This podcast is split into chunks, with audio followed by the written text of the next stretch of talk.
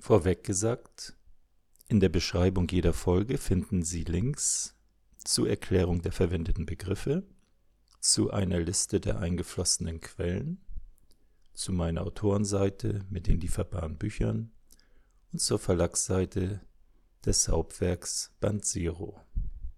Und nun geht es los. Es gibt eine Welt, die aus einem Traum heraus entstanden ist. Ganz viele Wesen, nennen wir sie Wesenheiten, träumten gleichzeitig einen Traum.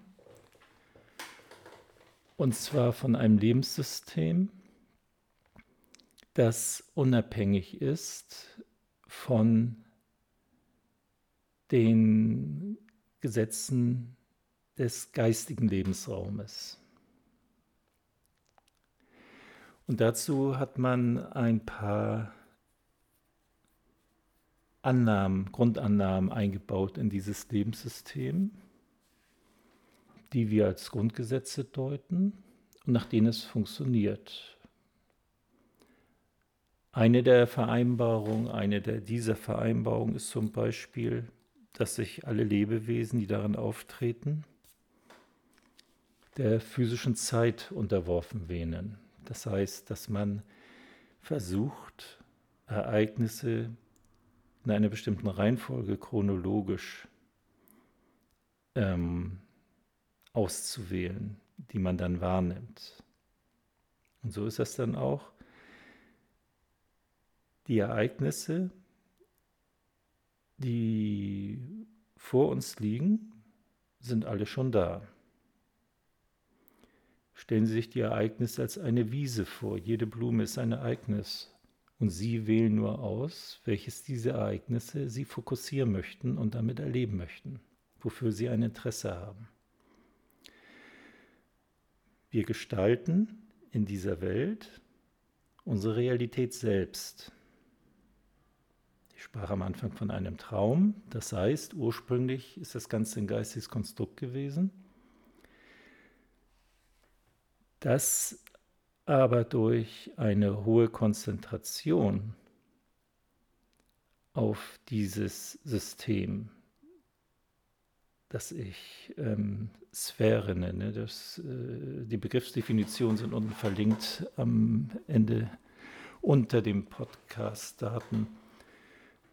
Die können Sie barrierefrei gerne einsehen. Da ist auch der Begriff Sphäre erklärt. Also, die, die sich zusammengetan haben, haben quasi einen großen Lebensraum gebildet. Diesen Lebensraum nennen wir mal Sphäre. Das ist einer von sehr vielen Lebensräumen in unserem Universum. Da gibt es also noch zahlreiche andere Sphären, wo sich andere Gruppen von Wesenheiten ebenfalls in irgendeiner Art von Erfahrung probieren.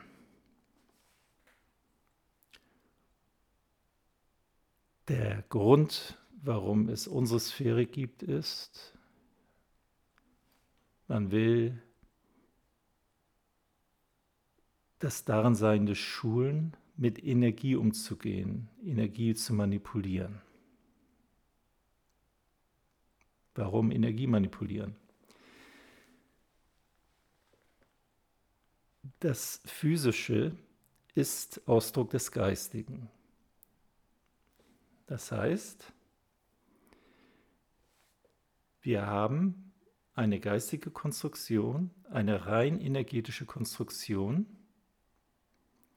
die jedes Individuum für sich interpretiert und daraus eine physische Darstellung nach außen projiziert. Das heißt, jedes Lebewesen, auch jeder Mensch, hat seine ganz eigene physische Projektionsperspektive. Diese physische Projektion mag sich mit anderen ergänzen, aber jeder bewegt sich in seiner eigenen physischen Projektion. Diese Projektion wird dadurch geschaffen, dass wir die Energie von, ich nenne es angelehnt an Roberts all das, was ist, kann man auch als Gott betrachten oder was auch immer, als Äquivalent von Gott, indem wir die Energie, die von all das, was ist, über die Wesenheiten zu den Aussendungen der Wesenheiten, das sind wir, geliefert wird, nutzen, um daraus mit unseren inneren Sinnen, und zwar immer für eine Planckzeit, das Physische aufzubauen. Und dann löst sich die physische Darstellung wieder auf. Was bleibt, sind die zugrunde liegenden Energien.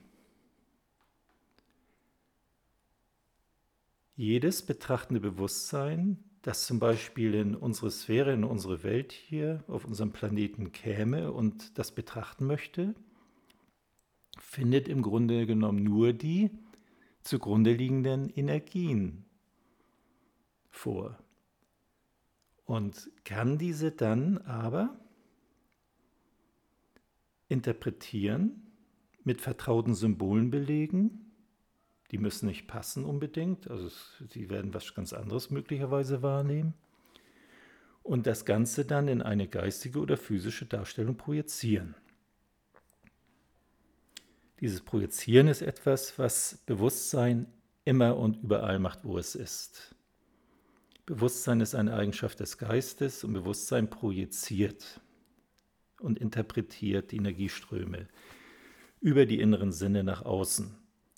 Das ist genau das Gleiche, wenn Sie einen Tagtraum haben, wenn Sie sich aufs Sofa legen und irgendwie träumen und sich vielleicht den nächsten Urlaub vorstellen. Dann projizieren Sie Ihre Vorstellung in eine Vorstufe zum Physischen, in eine geistige Projektion. Die ist nicht so hoch verdichtet, nicht mit so viel Energie versehen. Die Träume sind auch allesamt geistige Projektionen, unsere eigenen geistigen Projektionen. Natürlich kann ein Traum auch kollektive Welten ähm, wiedergeben, die kollektiv gebildet werden. Nur wenn wir in diese geistige Welt eintreten, im Traum oder auch im Tagtraum, dann interpretieren wir die Energien, die dort sind, und belegen sie mit entsprechenden mehr oder weniger passenden Symbolen und haben unsere ganz eigene geistige Projektion. Deshalb kann es in Traumkontakten sein,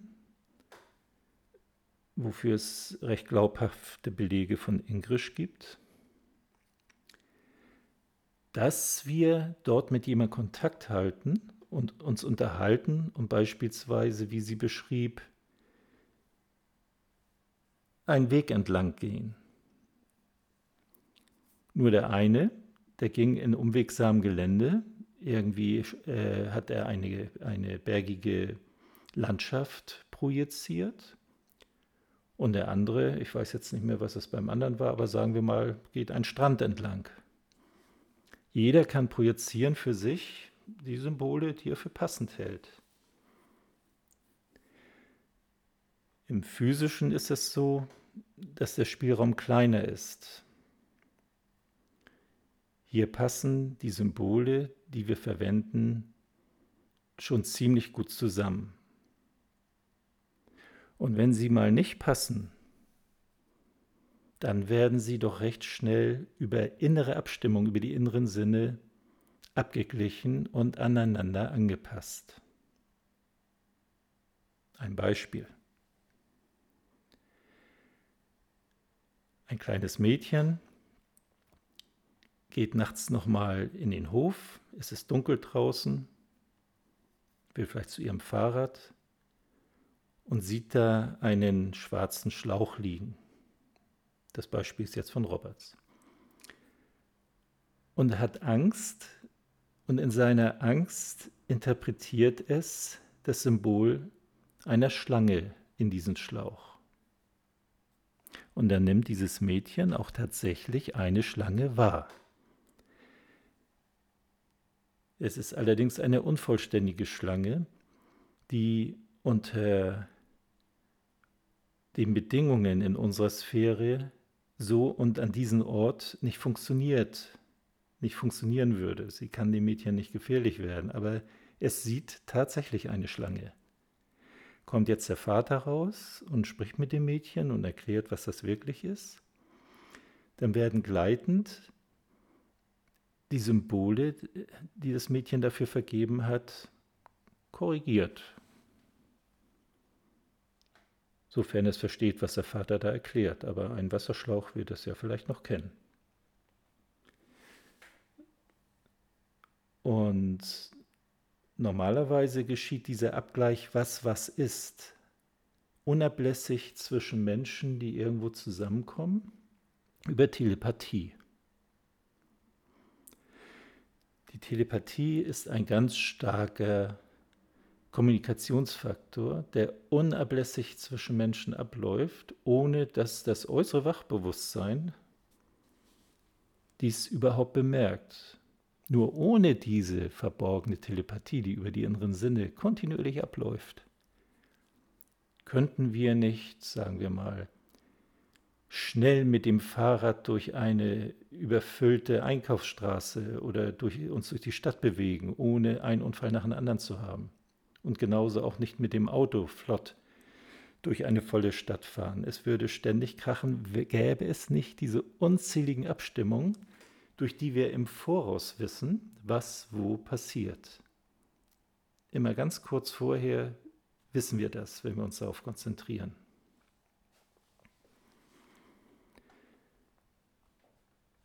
Wir sind also in einem, man könnte fast sagen, fast rein geistigen System. Und wir spielen unsere Lebensspiele auf der Bühne unserer physischen Projektionen. Wenn ich in einem Zimmer bin, reicht meine physische Projektion noch nicht einmal bis hinter die Wand.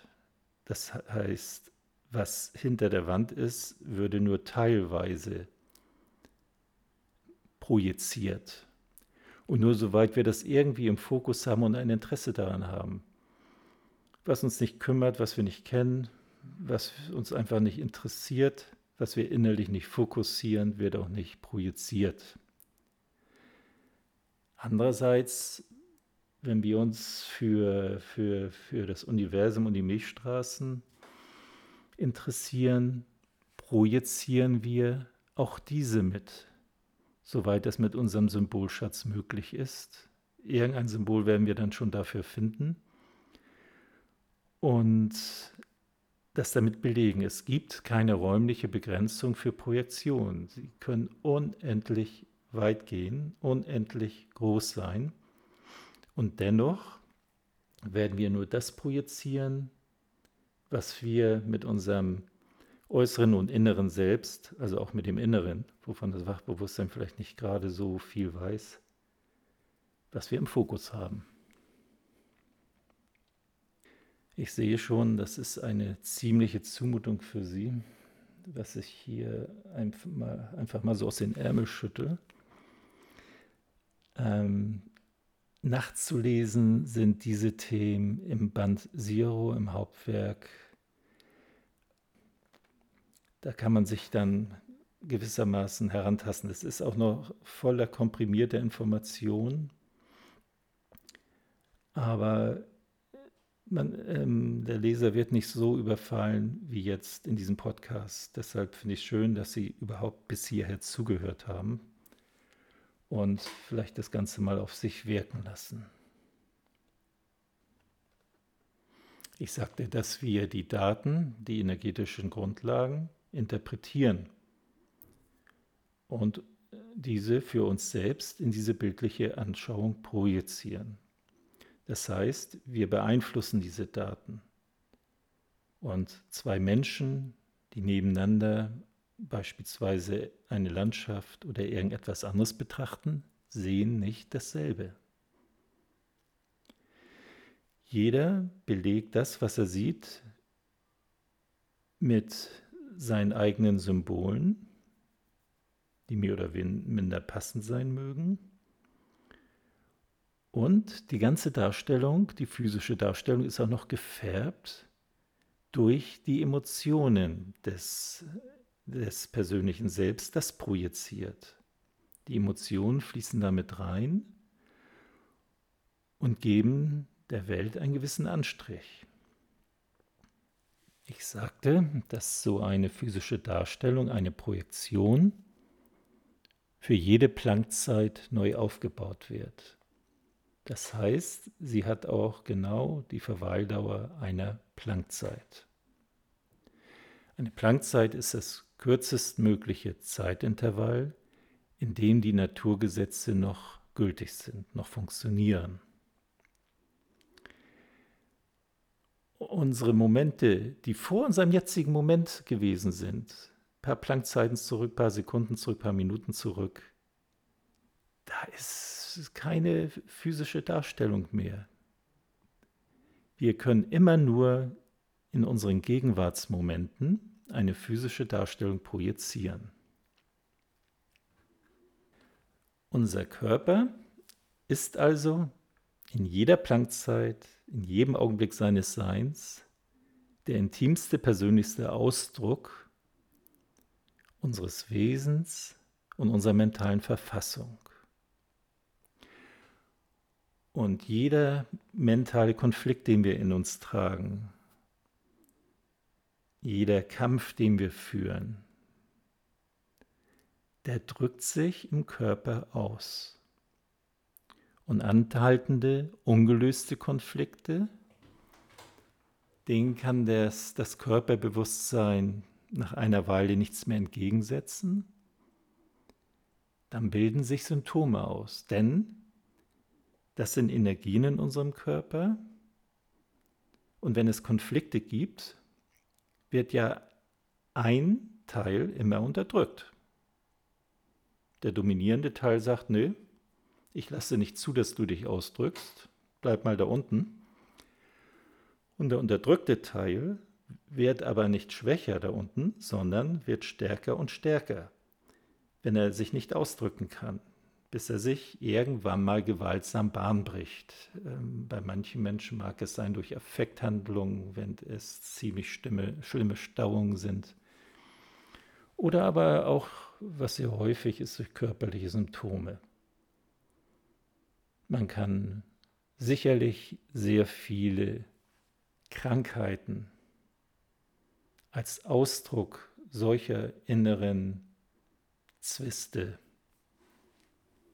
erkennen, wenn man sich tiefer in der Richtung damit befassen würde. Nun kann es natürlich auch mal sein, dass wir einen Schnupfen bekommen, weil unser Körperbewusstsein der Auffassung ist, dass das Immunsystem mal wieder getestet werden muss und mal wieder etwas zu tun haben muss, um trainiert zu werden. Das gibt es tatsächlich. Dann bekommt man einen leichten Schnupfen, hängt damit eine Weile rum und mental kann alles ganz wunderbar sein.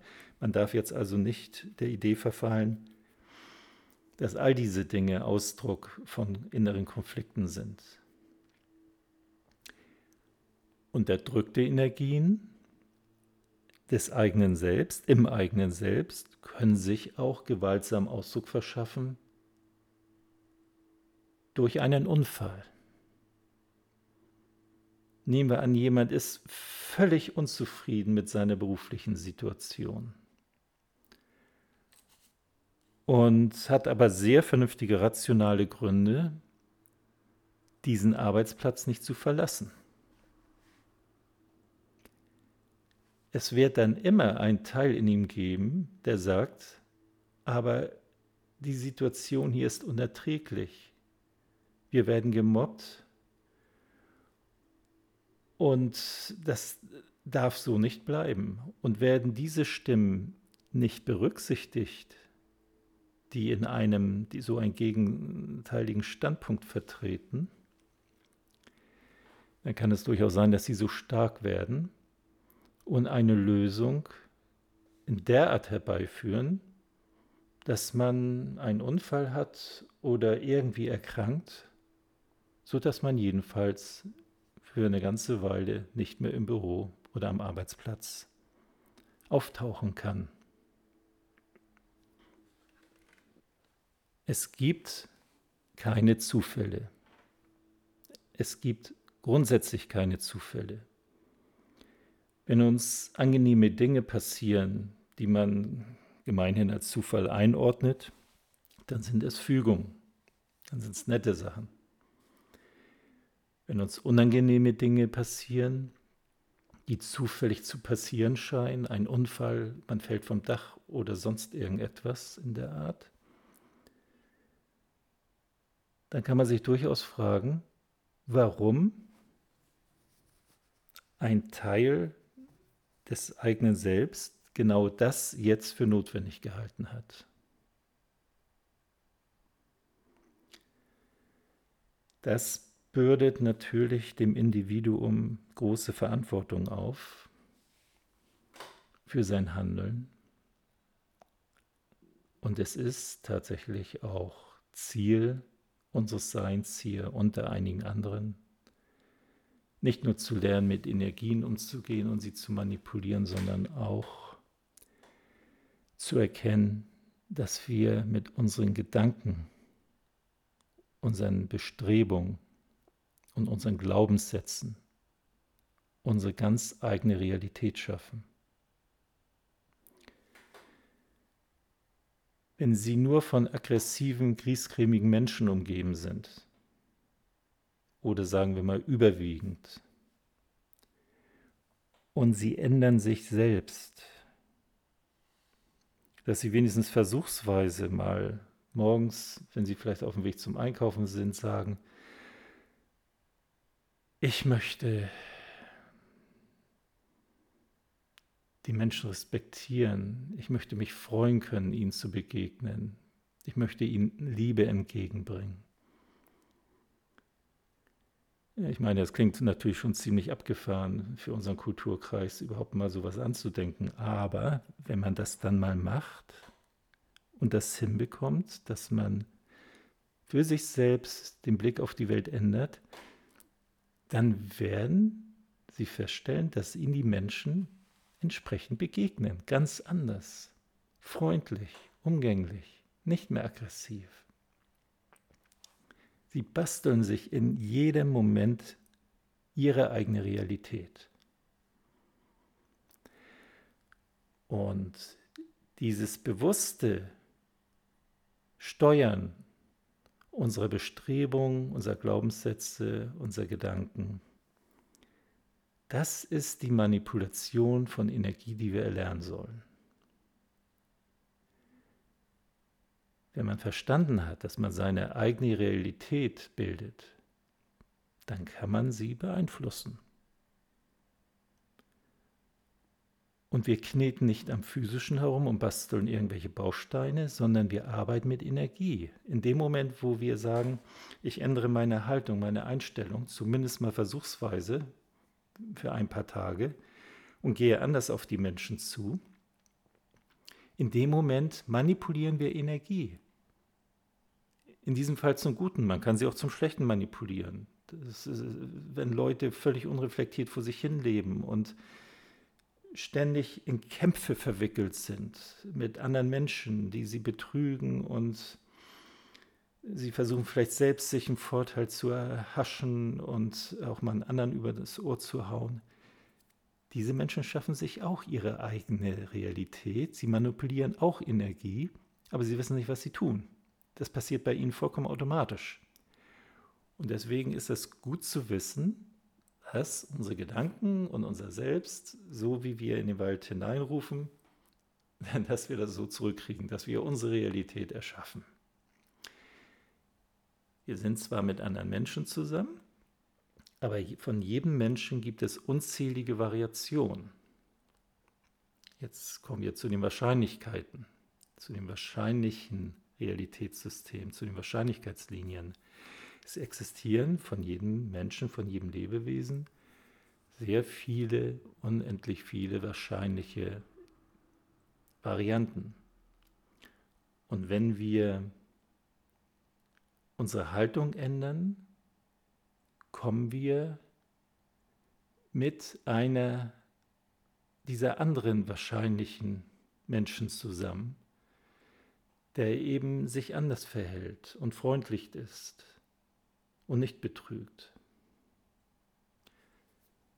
Man könnte fast sagen, wenn man das mal so vielleicht dann auch mal annimmt, dass damit jeder Mensch das, das Zentrum seines eigenen Universums ist, weil, weil er genau entscheiden kann, jeder für sich, in welcher Welt er leben will. Und es ist sicher vorteilhaft, alles, was mit Kampf zu tun hat, mit Aggression, mit Übervorteilen von anderen, mit Tricks, mit Schachern, mit Hintergehen, das besser aus seinem Denk- und Handlungsschatz zu streichen und zu versuchen, näher an die Wahrheit ranzukommen und ehrlicher mit Menschen umzugehen. Ich habe, glaube ich, noch nicht zu Ende erzählt, wie diese Welt überhaupt entstanden ist. So ist also diese Welt insofern aus einem Traum heraus entstanden, als dass man einen, die geistigen Welten in der Regel ja die Erlebnisse dort als Träume bezeichnet. Also unsere Welt ist aus der geistigen Welt heraus entstanden. Das Geistige ist das Primäre, das Physische nur eine sekundäre, noch dazu individuell gefärbte Projektion. Da haben sich tatsächlich eine große Gruppe Wesenheiten hingesetzt, und jeder hat nach seinem Vermögen und seinen Interessen sich beteiligt an diesem Lebenssystem. Es gibt Wesenheiten für die Tiere genauso wie für die Menschen. Und der Grundgedanke, der allem zugrunde liegt, ist, dass jedes Lebewesen anderen bei seiner Welterfüllung hilft. Man könnte das ungefähr so übersetzen, dass man sagt, man versucht, dass andere frei von Leid sind und von den Ursachen von Leid. Dazu gehört, dass man ihnen mit Respekt begegnet, auch anderen Tierarten und Gattungen. Dass nun, wie Schopenhauer sagt, die Welt ein eine des Raubtiersystems sei, ist äh, leider in diesem Zusammenhang, obwohl ich ihn in vielen Dingen sehr schätze, eine uninformierte Sichtweise. Denn es gibt zwischen den Gattungen Vereinbarungen, von denen das Fachbewusstsein natürlich nicht direkt so wissen kann, dass ähm, zum Überleben von Arten andere gefressen werden können. Zum Beispiel ist es bei dem Bewusstsein einer Maus so, die von einer Katze gefressen wird, dass das Bewusstsein der Maus den Körper verlässt, bevor die Katze mit der Maus zu spielen beginnt und sie dann auffrisst. Wie das bei anderen Arten ist, ist mir nicht bekannt, aber das wird ähnlich ablaufen. Es gibt eine Übereinkunft und jedes Wesen versteht das. Und so gibt es auch keine grundsätzliche Angst zwischen den Tieren. Man kann es sehr schön in der Wildnis der Tiere in Afrika beobachten, dass die Opfertiere, zum Beispiel von Löwen, ganz friedlich in der Nähe der Löwen sich bewegen und grasen, wenn sie wissen, dass die Löwen satt sind. Denn ein Löwe jagt nicht auf Vorrat, ein Tier jagt nicht, in der Regel nicht auf Vorrat. Mag ein Tier geben, die dann tatsächlich Vorräte anlegen, ich weiß es nicht, aber es wird auch nicht zum Spaß getötet, sondern nur um zu fressen und zu überleben. Und insofern kann man eine große Harmonie auch in diesen Zusammenhängen erkennen. Die Wesenheiten schickten also Aussendungen von sich, Energieanteile von sich in Abfolgen von physischen Lebenszyklen. Ganz zu Beginn waren, war die Welt noch nicht physisch, sie war noch in einer geistigen Vorstufe, sie war noch nicht stark genug fokussiert, noch nicht hoch genug verdichtet. Und als dann die Arten soweit bereit waren, jede Art ist von Anbeginn an angelegt gewesen und fällt nur an passenden Zeitpunkten in die Realität.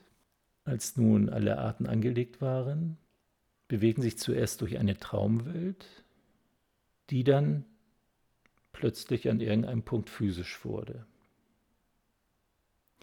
Und aus dieser Anfangszeit resultiert der Mythos vom Garten Eden, vom Paradies der christlichen Religionen. Das Paradies ist nichts anderes als der Startpunkt unserer Sphäre. Nun wird eingewendet werden, ja, aber bevor der Mensch auftauchte, gab es unser Universum auch schon. Das ist, wenn man in zeitlichen Begriffen denkt, vollkommen richtig. Nur dies sind die Anführungszeichen quasi für unsere Existenz. So nannte Ingrisch das jedenfalls. Ich fand das sehr passend. Unser Universum wird für jede Planckzeit komplett neu aufgebaut. Und zwar etwas verändert.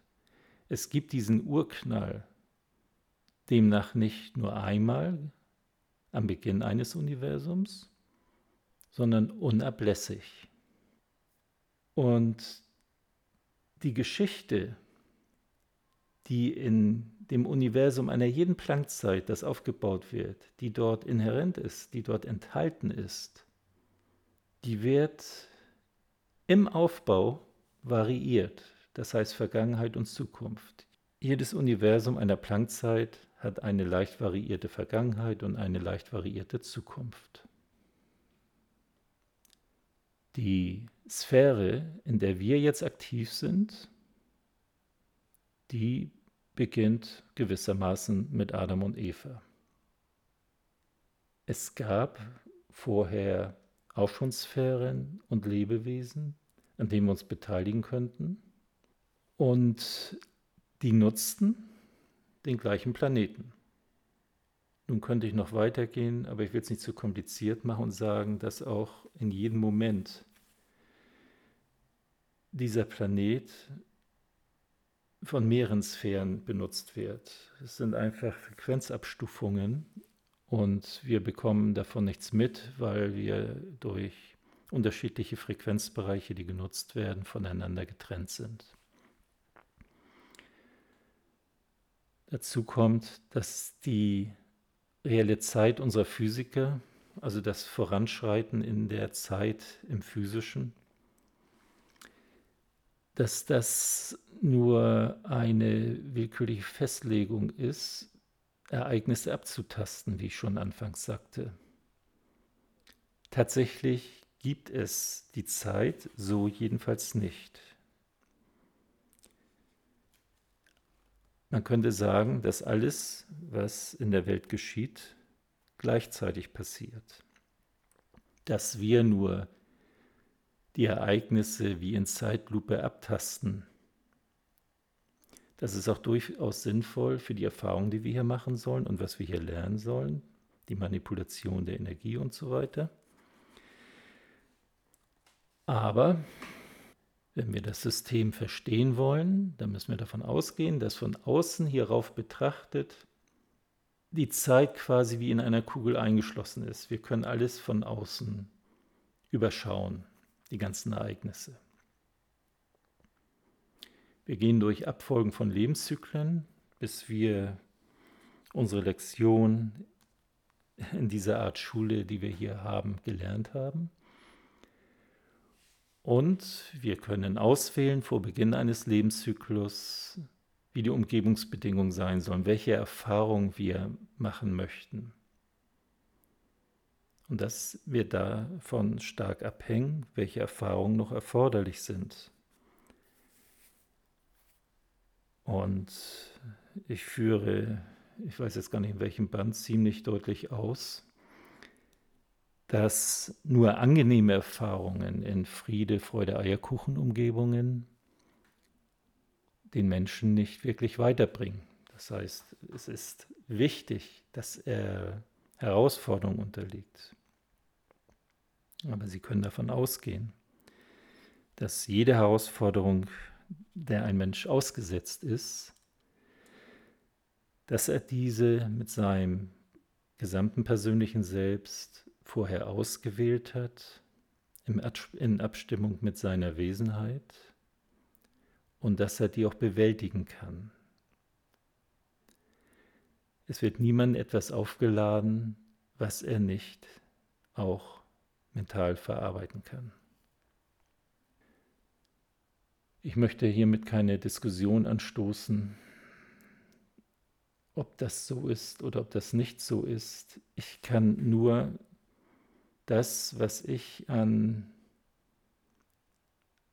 Annahmen gewonnen habe, ich will gar nicht mehr von Erkenntnissen reden, was ich an Annahmen gewonnen habe, was ich zurzeit für, für plausibel und richtig halte. Ich kann das nur weitergeben. Ich kann auf Fragen antworten, aber ich kann in der Tat das nicht diskutieren, denn ich vermittel hier ein, ein Weltbild, das völlig abweicht von dem, was unsere heutigen Wissenschaften und die Religionen lehren, je nachdem, wem man mehr anhängt. Menschen unseres Kulturkreises hängen eher den Wissenschaften an. Aber dort lernt man auch noch hinzu. Man hat gerade erst vor 15 Jahren ungefähr herausbekommen, dass die Welt tatsächlich posierend ständig neu aufgebaut wird und für eine Planckzeit besteht. Die Metaphysik postuliert das jetzt seit ja, ungefähr so 50, 60 Jahren. Aber es werden ja noch nicht einmal die Erkenntnisse der Physik weitervermittelt an den Schulen und damit zu Allgemeinwissen und die der Metaphysik schon gar nicht. Ich habe hier bei mir an der Wand eine Rede, einen kurzen Auszug aus einer Rede von Max Planck, dem großen Physiker, hängen, der schon, ich glaube, das war im Jahr 1930, sagte, ja, das war anlässlich eines Vortrags vor dem Gelehrtenkongress in Florenz im Jahr 1930. Ich lese das nicht vor, schon weil ich das Mikro nicht mitnehmen kann dorthin. Aber es geht darum, dass er sagt, dass man zu dem Schluss gekommen ist, dass die Welt ein primär geistiges System ist und das physische ein Ausdruck dieses Geistigen. Nur das hat die Physiker, die danach kamen, nicht interessiert was mir noch in den 70er Jahren in der Schule beigebracht wurde, hatte überhaupt nichts mit den Gedanken Max Planck zu tun. Er ist quasi, man könnte sagen, der erste Quantenphysiker. Denn die Quantenphysiker kommen jetzt langsam dahin in ihren Erkenntnissen, dass sie Max Plancks Gedanken, für die er auch Nobelpreis bekommen hat, nicht mehr ignorieren können und sagen, ja, Geist spielt eine große Rolle. Geist beeinflusst Prozesse im physischen. Ich befürchte nur, bis das auch in unseren Schulen gelehrt wird, werden noch ein bis zwei oder dreihundert Jahre vergehen. Wenn wir Glück haben und die Welt nicht noch mentalen Rückschritt macht. Warum auch immer. Aber bleiben wir optimistisch und denken, dass das alles gute Wege gehen wird. Denn unsere Gedanken gestalten unsere Realität.